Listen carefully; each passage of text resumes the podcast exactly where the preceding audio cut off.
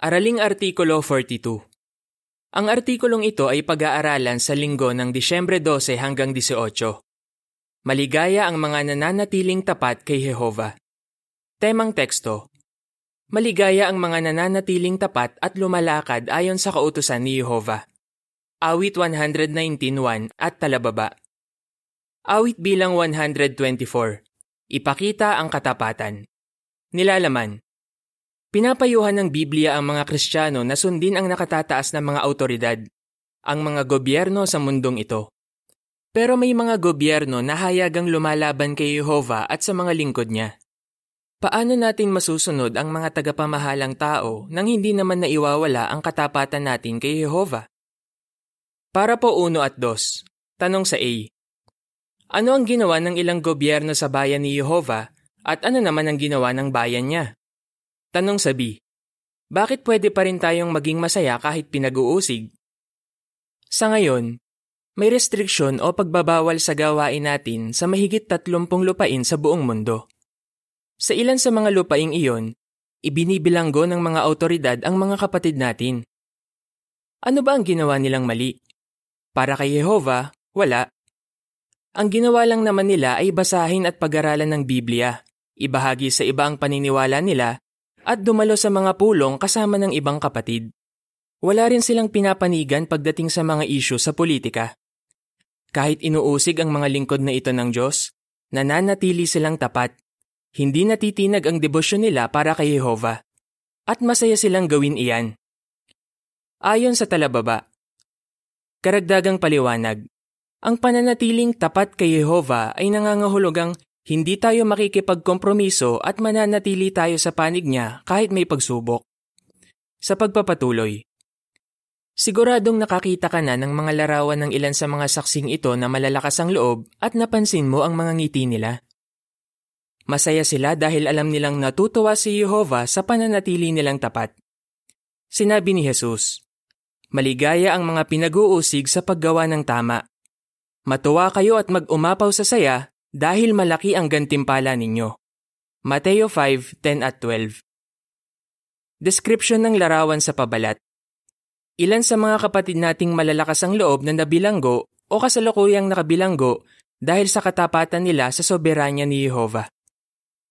Isang halimbawa para sa atin. Para po tres, tanong.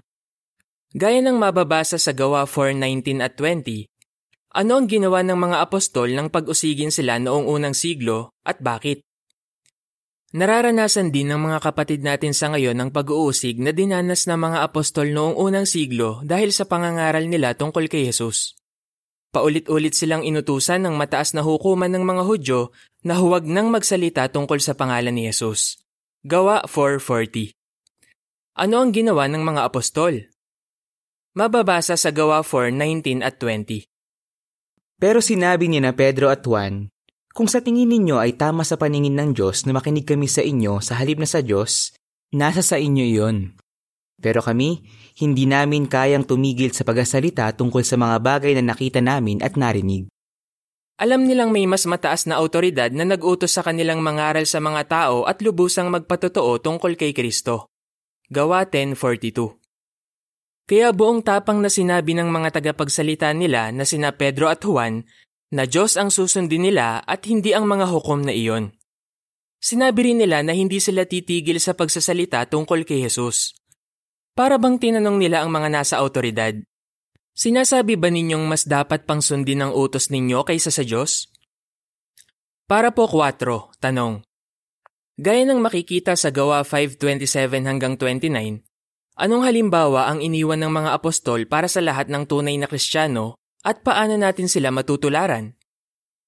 Tinutularan ng lahat ng tunay na Kristiyano ang magandang halimbawa ng mga apostol.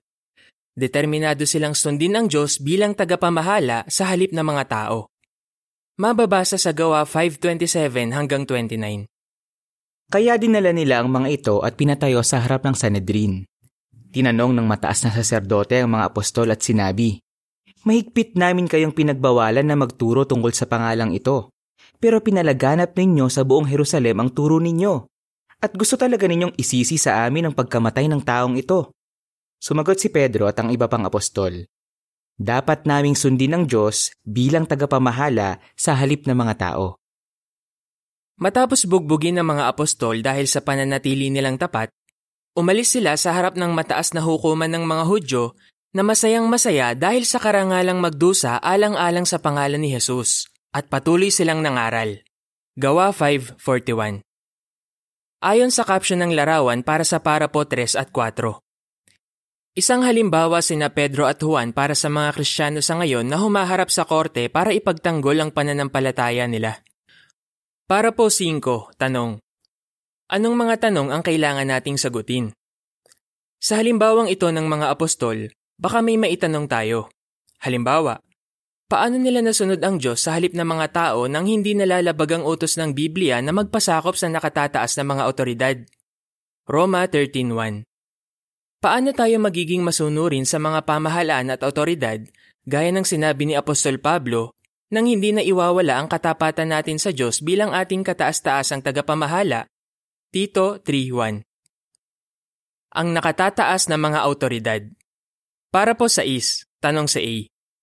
Sino ang nakatataas na mga autoridad sa Roma 13.1 at ano ang obligasyon natin sa kanila? Tanong sa B.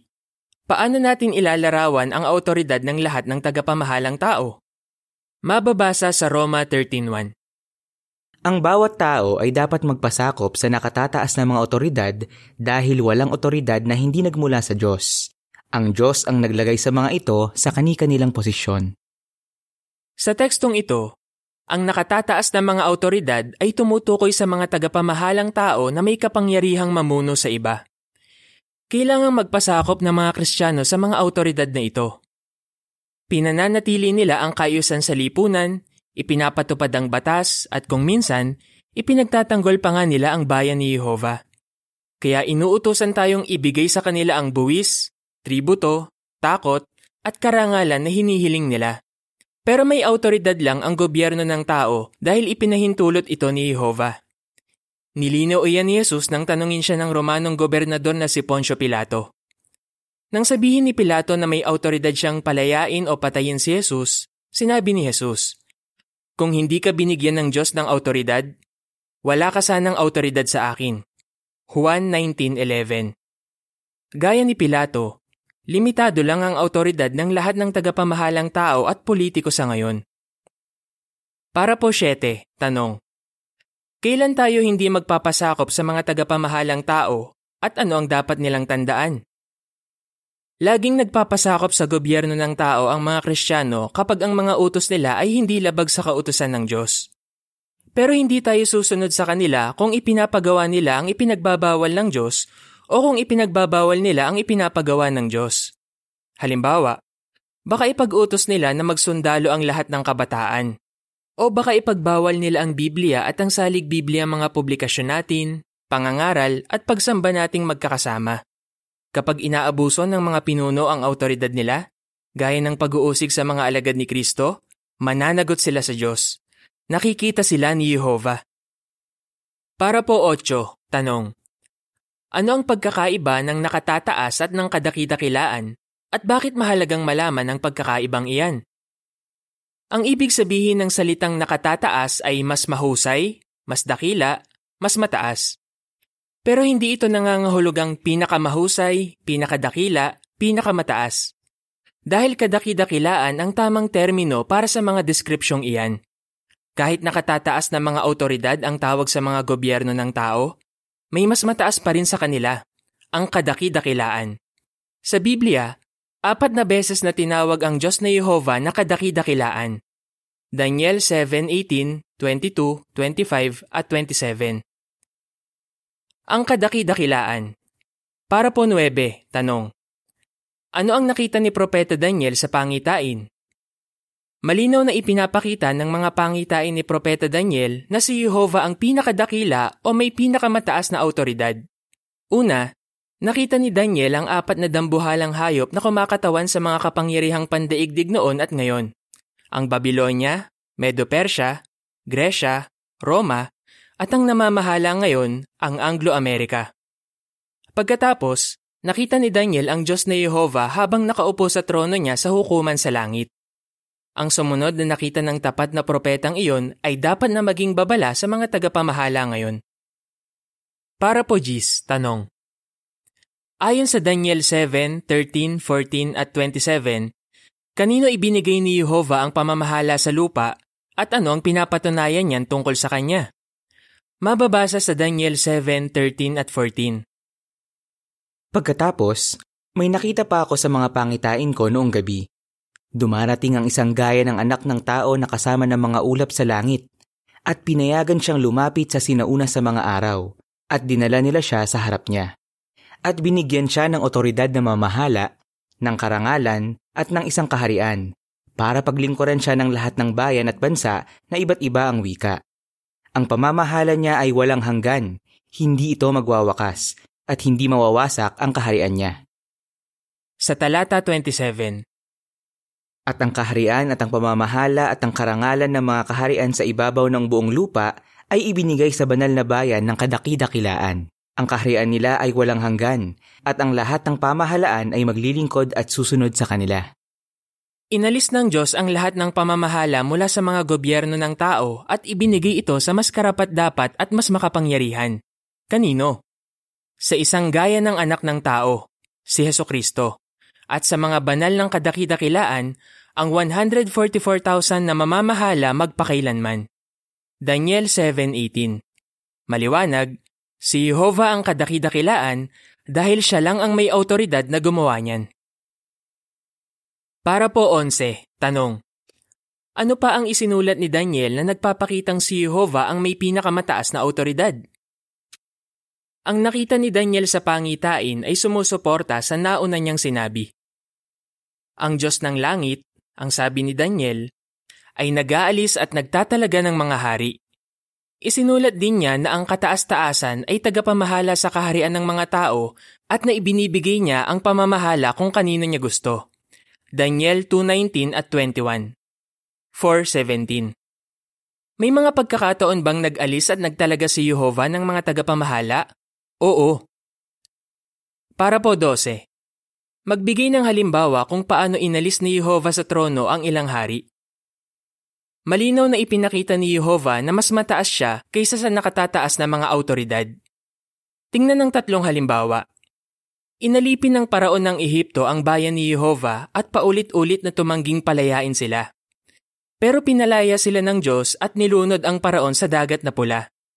May handaan noon sa Babylonia at nagrebelde ang hari nito na si Belsasar sa Panginoon ng Langit at pinuri niya ang mga Diyos na gawa sa pilak at ginto sa halip na si Jehovah. Daniel 5.23 Pero ibinaba ng Diyos ang mayabang na lalaking iyon. Nang mismong gabing iyon, pinatay si Belsasar at ibinigay ang kaharian niya sa mga Medo at Persyano. Daniel 5.30 Ipinapatay ni Haring Herodes Agripa I ng Palestina si Apostol Santiago at ibinilanggo si Apostol Pedro.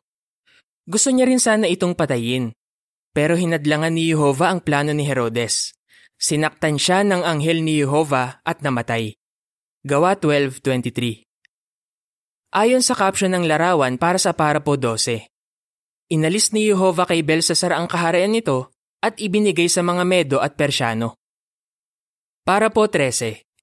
Magbigay ng halimbawa kung paano tinalo ni Jehovah ang magkakakamping tagapamahala. Ipinakita rin ni Jehovah na siya ang pinakamataas Tinalo niya ang mga bansang nagkampi-kampi laban sa Israel.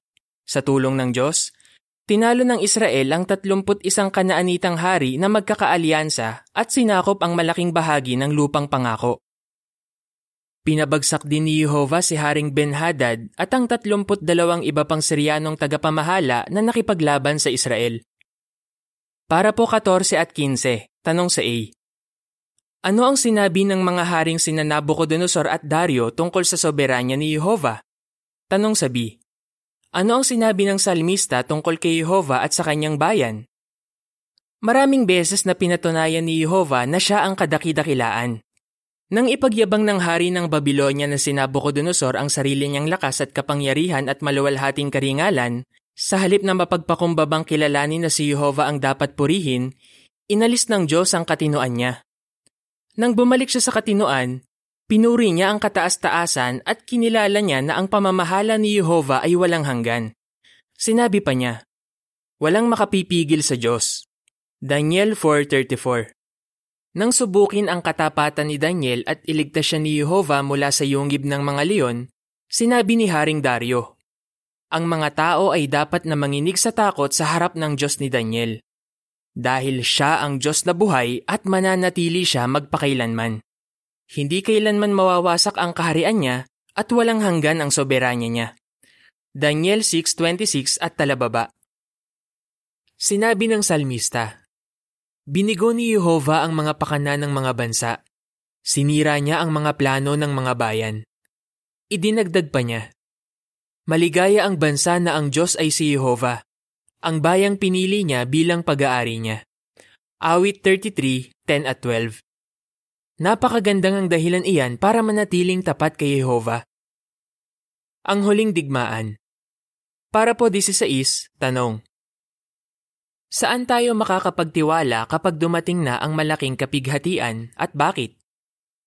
Nalaman natin ang ginawa ni Jehovah noon. Ano naman ang aasahan nating gagawin niya sa hinaharap? Makapagtitiwala tayo na ililigtas ni Jehovah ang tapat na mga lingkod niya sa dumarating na malaking kapighatian. Mateo 24.21 Gagawin ito ni Jehovah kapag sinalakay na ng koalisyon ng mga bansa na tinatawag na Gog ng Magog ang tapat na mga lingkod niya sa buong mundo. Kahit na magsama-sama pa ang lahat ng 193 na miyembro ng United Nations, wala pa rin silang kalaban-laban sa kadakidakilaan at sa makalangit na hukbo niya. Ipinangako ni Jehovah, Dadakilain ko at pababanalin ang sarili ko. At ipapakilala ko ang sarili ko sa harap ng maraming bansa. At malalaman nila na ako si Jehovah. Ezekiel 38.23 para po 17, tanong. Ayon sa Biblia, ano ang kahihinatnan ng mga hari sa lupa at anong kinabukasan ang naghihintay para sa mga nananatiling tapat kay Jehovah? Kapag sumalakay na si Gog, magsisimula na ang huling digmaan ni Jehovah, ang Armageddon. Pupuksain niya ang mga hari ng buong lupa. Apokalipsis 16.14 Ang mga matwid lang ang maninirahan sa lupa at ang mga nananatiling tapat ang mananatili rito. Kawikaan 2.21 at talababa.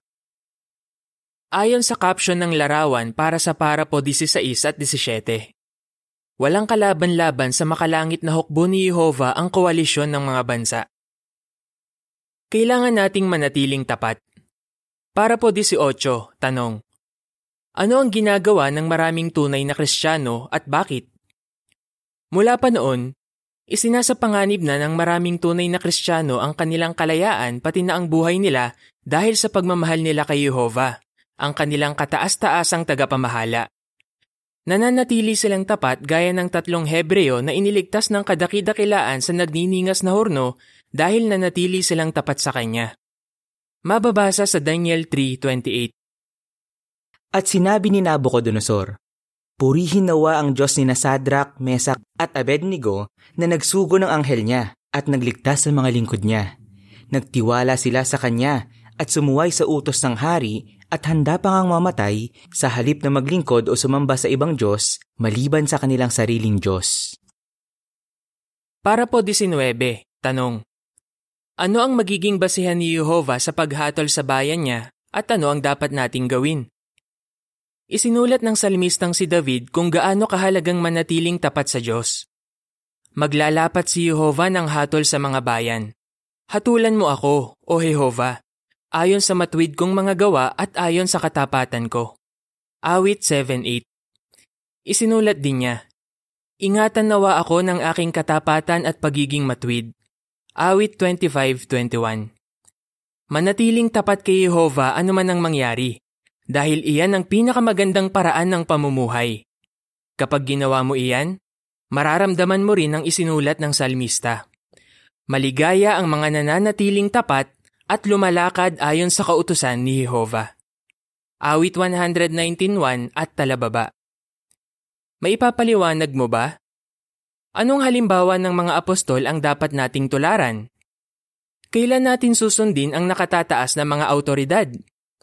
Paano pinatunayan ni Jehovah na siya ang kadakidakilaan? Awit bilang 122. Magpakatatag. Katapusan ng artikulo.